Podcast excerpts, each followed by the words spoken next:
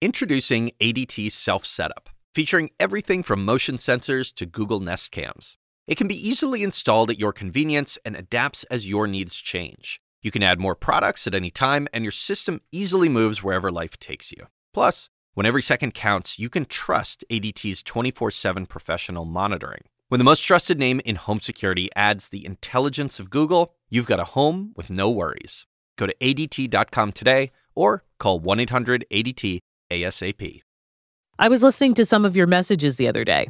Yes. Hi. I have actually twofold an assignment and it's based on. And there was one from Sherry in Sacramento, and it kind of caught my ear because it was in response to our conversation about what Donald Trump wants to do if he gets voted back into the White House. I was very disheartened, to say the least.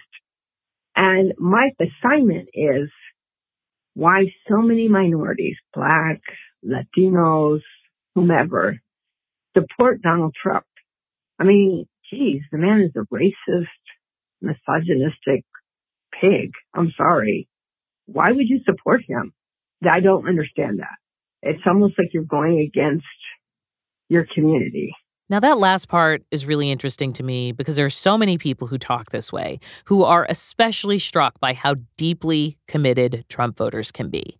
In 2016, when Donald Trump was uh, the, the candidate, I personally could not imagine Christians voting for the guy because of the, his character, these these things. And so, when I began to say, um, criti- offer critiques about Donald Trump, I found significant resistance, and not just resistance. It was almost like I was attacking them at a deep center. And they look for all kinds of reasons for why that might be. And so, for people who live and work on political fault lines, what have they learned about how to communicate with people they love but don't seem to understand? On this episode of The Assignment, an evangelical pastor on the lessons he has learned from the last few years of political divisions in the pews. So there's this theory in psychology, without getting too technical, it basically treats a family like a system where everything that affects one member of the family affects everyone.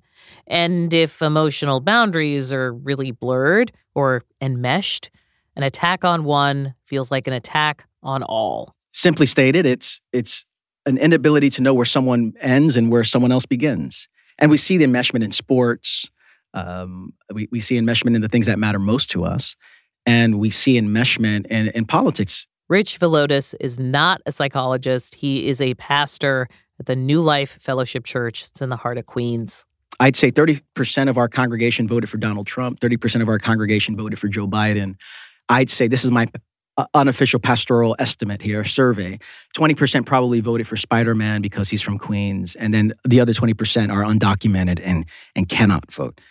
And so that's kind of the lay of my land here. And so He's among those evangelicals who are not considered part of the political religious right as we know it. So I asked him to define it. What's fascinating is I would, in many respects, identify as a, a theological evangelical.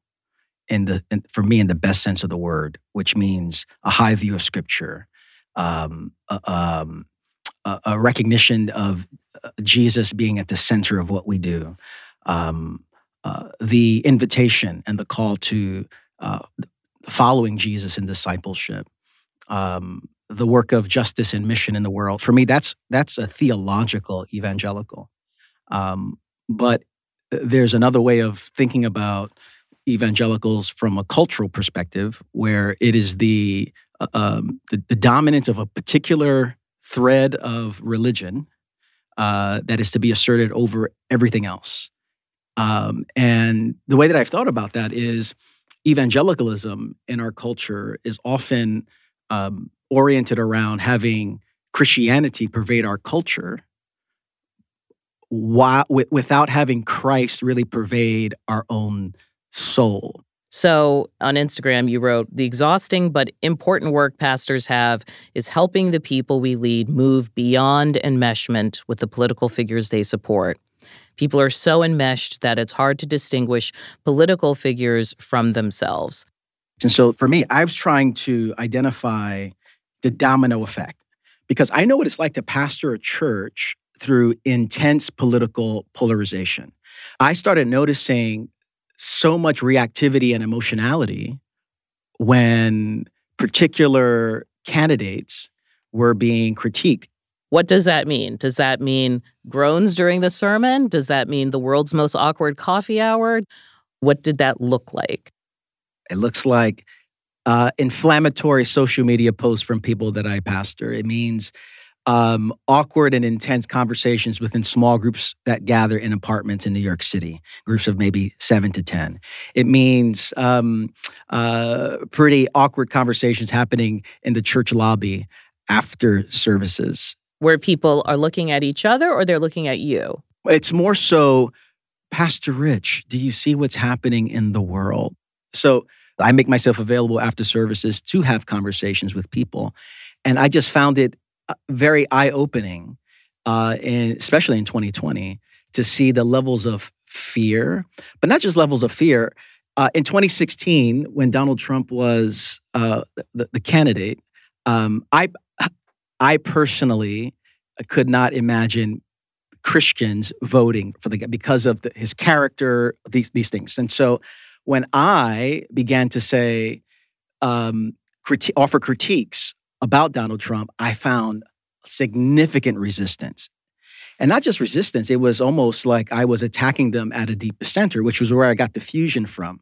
And the domino effect was essentially this to critique a, a political uh, figure is to critique the party that I belong to. To critique the party that I belong to is to critique fundamental values that I hold to critique fundamental values that I hold is to critique my understanding of the Bible. To critique my understanding of the Bible is to critique uh, my conception of or perception of who God is. And to critique my perception of who God is is to critique me at my deepest center.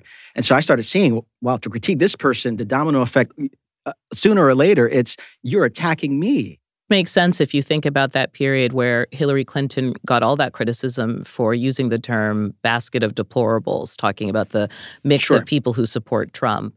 Um, but also all the time since that you've heard someone say, I don't know how anyone could support this guy. They must be blank crazy, blank this, blank that. Like that that those criticisms hit and you're saying a deeper place Absolutely. Which, as a pastor, what I recognized was um, when you're up close having actual conversations with people uh, and not trying to get to know people from the distance of social media, we begin to see their own concerns, their own values that begin to show up, um, which are a lot more, I think, complex. So, how do you know you are starting to fall into this, to use this technical term, enmeshment?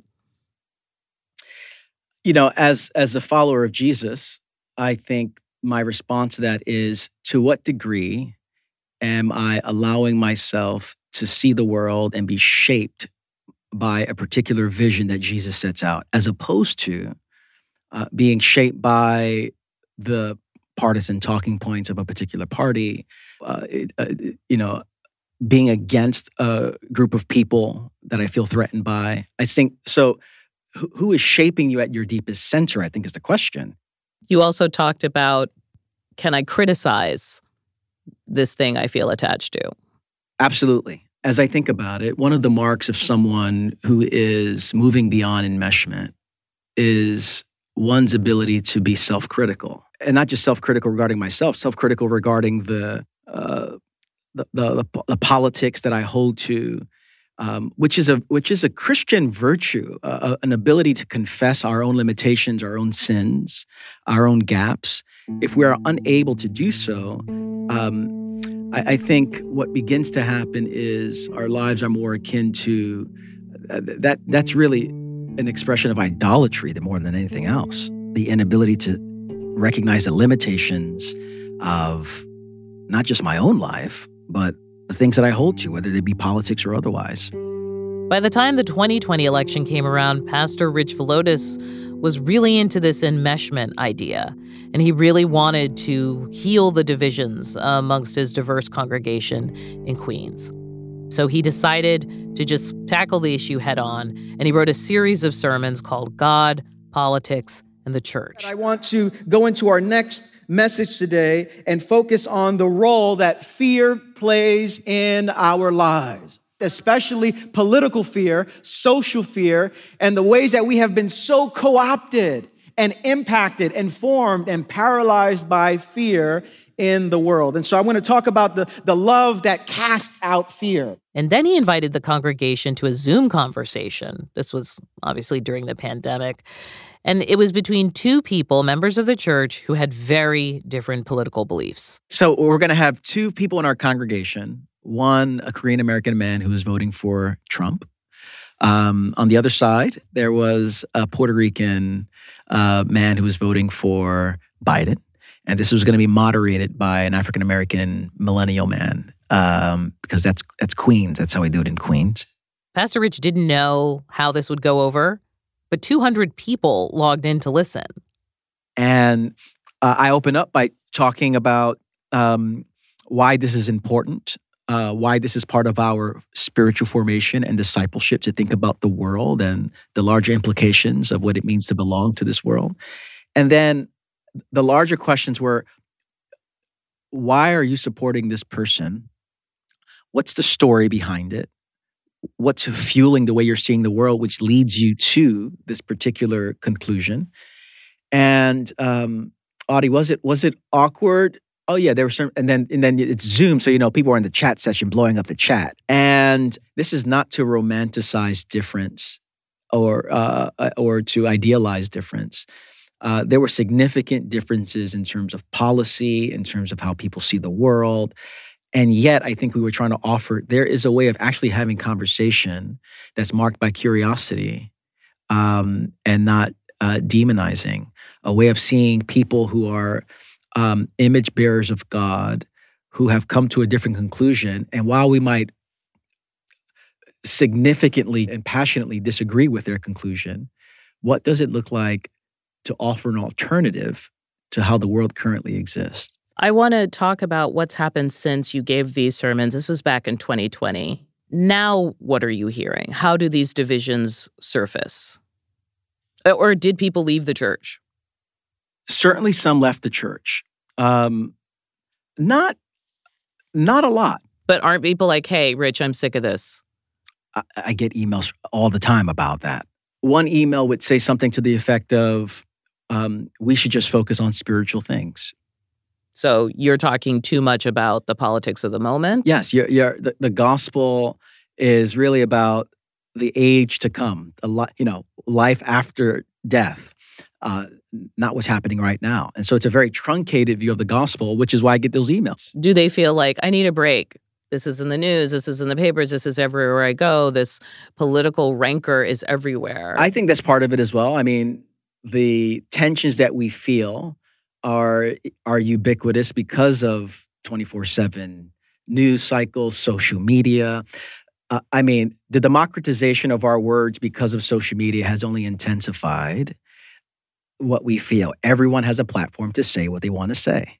So where does that leave a pastor? In lots of trouble. I mean, it leads it, it leads it number one, it leaves me with a better understanding of what the people believe that I'm pastoring and preaching to, which is a gift. I'm able to go, oh, I, you know, I carried lots of assumptions. Um, you know, as a pastor, I I hurt a lot of people with my words because I could not believe that Christians would support Donald Trump. And then I realized, oh, there's not just some people in my church. There are a number of people in my church. And so and and and then why? Um, and so um, it has, without question, been eye opening over the last number of years, which I think has helped me to be a better pastor. We'll have more with Pastor Rich Villodas after this break.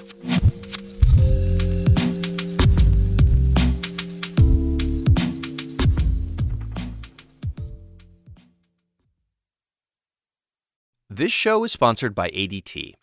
Introducing ADT Self Setup featuring everything from motion sensors to Google Nest cams and the Nest doorbell with a battery or wired option. Easily install the ADT self setup security system at your convenience. No heavy duty tools are needed. And if you need help, ADT can provide virtual assistance along the way. ADT self setup grows, moves, and adapts as your needs change. You can add more products at any time, and your system easily moves wherever life takes you. It also features Nest cams that can tell the difference between a person, an animal, a vehicle, or with Nest Doorbell, even a package. Plus, when every second counts, you can trust ADT's 24 7 professional monitoring. You can view video of an alarm event and verify or cancel an alarm with just a tap. Now everyone can get trusted security from ADT installed your way with no long term contracts. When the most trusted name in home security adds the intelligence of Google, you've got a home with no worries. Go to ADT.com today or call 1 800 ADT ASAP. Google Nest Cam, Nest Doorbell, and Nest Aware are trademarks of Google LLC.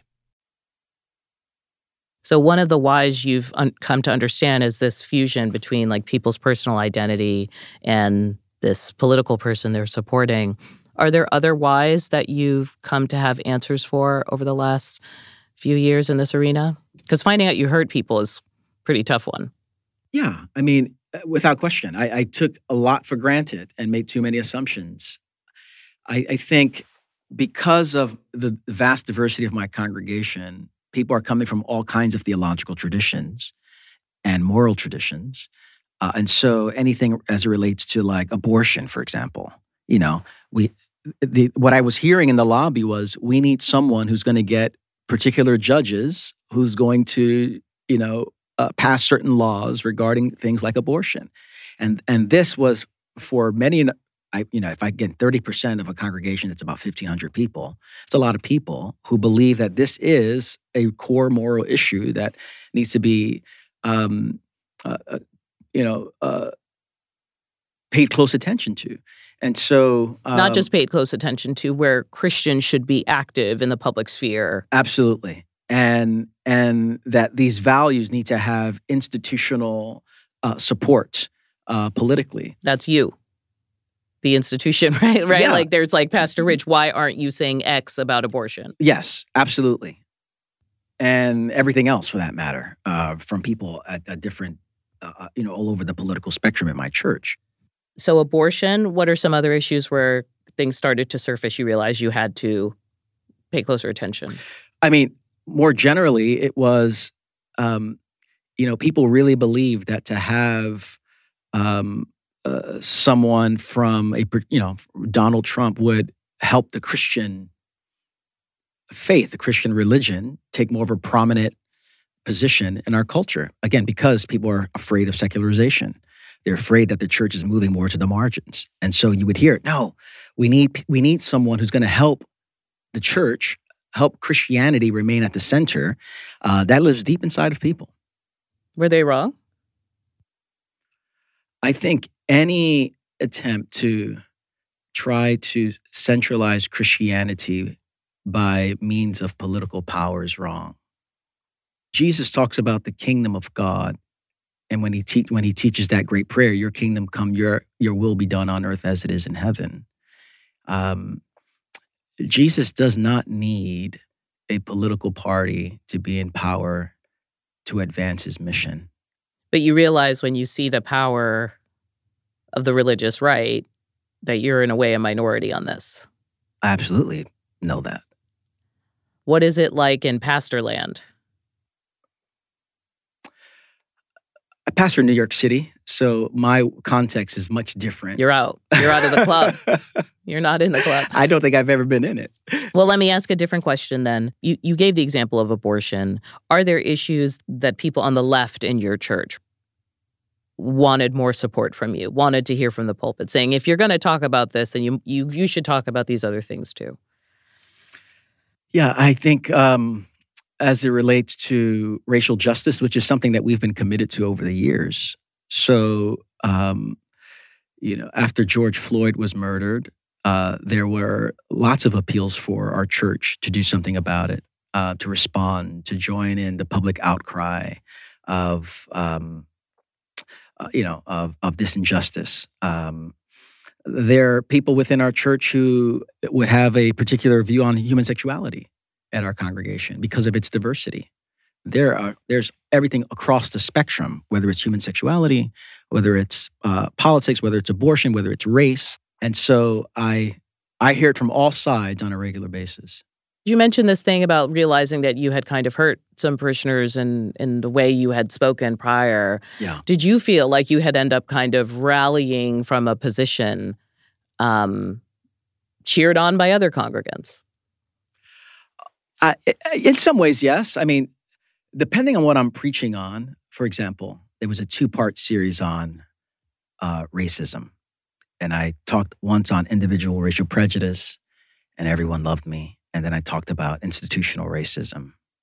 And not everyone was as happy with me with that. Um, and so I think there are going to be folks who are going to cheer me on, who have cheered me on. In the case with Donald Trump in 2016, um, some of the things that I was saying from the pulpit or saying on social media, there are lots of amens around that. Like, like, yeah, why, why should we vote for this guy? What I didn't see as a pastor was, again, the enmeshment, which in many ways, as a pastor, my primary job is to care for souls, not to try to um, assert whatever political talking points uh, that I think are important. My first job is that doesn't mean that th- these things are mutually exclusive, but I know that the way that I was even approaching the issue was um, not taking seriously the people within my own congregation. That didn't mean I, I, I still didn't have particular values and a way of seeing the world, but I think the way that I was now trying to remain connected to those people while recognizing how distinct my ideas were from them I think back to family systems, that's the language of differentiation, remaining close, you know, a, a, distinguishing myself while while not becoming disconnected. And I think the the connection part is what I've learned over the years. Um, the first part in 2016, it was more of the distinguishing part. So now that you have come to understand some things about that period, you talk about this idea of the work going forward.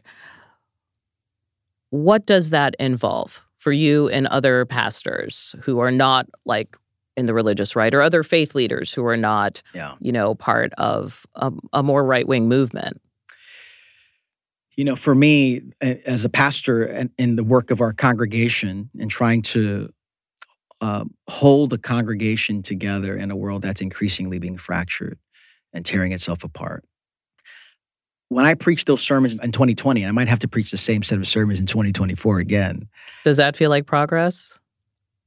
Um, uh, no, uh, it doesn't. At the same time, I think as human beings, we need to be reminded of some really important things on a regular basis. Um, and so I began every message with no matter who you vote for, you're welcome to come to our church. You vote for Donald Trump, you're welcome to come here. You vote for Joe Biden, you're welcome to come here. However, my hope is that you would not see Jesus through the lens of your politics, but that you would see your politics through the lens of Jesus and what he prioritized. Uh, that you would live with great humility uh, and curiosity as to why people see the world differently than you do, uh, and that you will be prayerful. That that's kind of my appeal, and I have I have discovered again that at the end of the day, my primary task is to help people to recognize how distinct they are while not disconnecting. The reason why I'm digging into this is because there are people who have described the a religious fervor with connection to Trump or you know in their most kind of critical calling it a cult um, kind of mm-hmm. talking about how much support he has and the nature of that support and it just strikes me that the thing you're talking about is a lot harder to break apart mm-hmm. than we think. Like, if I yeah. can't even criticize this person without you feeling yeah. like your personal everything about you is actually being attacked yes. as a person culturally, everything, then like how can any of us have any real conversation critically? How can any of us as a journalist talk in the wor- in the realm of facts? Yes, which is why I think you know, the logo for our church is an iceberg. And it's it's this idea that what needs to be explored is the 90% that's beneath the surface. The 10% is visible. And I think the task for leaders, for people who actually want to see the world um, move towards wholeness and healing and civility and the common good, is to help people identify what's happening actually beneath the surface. But it feels like I'm having a fact based discussion with faith based people in the political space. Yes. And I think the underlining question um, now, to some degree, there are folks who are so now caught up on facts or lies or spin, whatever it is, that it's it's really difficult to have any sort of conversation with them. And I think at that point, I recognize my limits as a human being, as a pastor. There's only so far I can go with some people. And that's painful. And that's a rec- something that I've had to recognize. These are my limits here. I'm not God. I'm not Jesus. Uh, I can do my best here. Uh, but for those who are willing to explore, and I and at least within my community, there are people who are willing to explore what is actually happening beneath the surface. What's what's what is animating? What is forming the way that you're seeing the world? You said that this is difficult work that you feel called to. Um, why? Yes, why? Um, you know, Langston Hughes. Um, he wrote a he wrote a poem called "Tired," and he said, "I'm so tired of waiting. Aren't you for the world to become good and beautiful and kind? Let us take a knife and cut the world in two and see what worms are eating at the rind." And when Hughes talks about cutting the world in two, he's not talking about language of division, it's language of depth. That unless we look deep beneath the surface, we're not going to be able to see the worms that live within us. Um, I, I believe that there's good news for the world, marked by wholeness and healing and life beyond our fragmentation. And so, as a follower of Jesus, as a pastor, I believe this is part of what the good news is. And so, more than anything, it's it's my calling how will you know, you know, you're succeeding? I think the litmus test for for the theology that I preach, for the gospel that I proclaim, is love. Love not rooted in sentimentality. I mean, love rooted in um, the commitment to another's well being, to a life of curiosity and compassion, how do I know? I think when people are actually saying there is a world that exists outside of my own perspective, there are stories that need to be heard and cherished and exalted that might not reflect how I see the world and where I come from. Very different email. A very different email than what you've been getting. It sounds like. Uh, well, and I've had I've had my share of positive ones as well. But for me, for me, that, the litmus test is are people moving towards a greater capacity to love, particularly, in the words of Jesus, to love enemies? That was Rich Villodas, pastor of New Life Fellowship Church in Elmhurst, Queens. He's the author of several books, including Good and Beautiful and Kind Becoming Whole in a Fractured World. So, as you heard at the top of the show, I have been going through your feedback, taking in your ideas, and if you have more, please give us a call because we listen to them. Our number is 202 854 8802. You can text, you can leave a voice memo, and of course, we might use some of that in a future episode. The assignment is a production of CNN Audio. This episode was produced by Carla Javier. Our senior producer is Matt Martinez, and our engineer is Michael Hammond. Dan Dzula is our technical director. Steve Lickteig is the executive producer of CNN Audio. We got support from Haley Thomas, Alex Manasseri, Robert Mathers, John Dianora, Lenny Steinhardt, James Andrus, Nicole Pesaru, and Lisa Namerow. Special thanks to Katie Hinman, and congratulations because you have a baby. I'm Audie Cornish. Thank you for listening.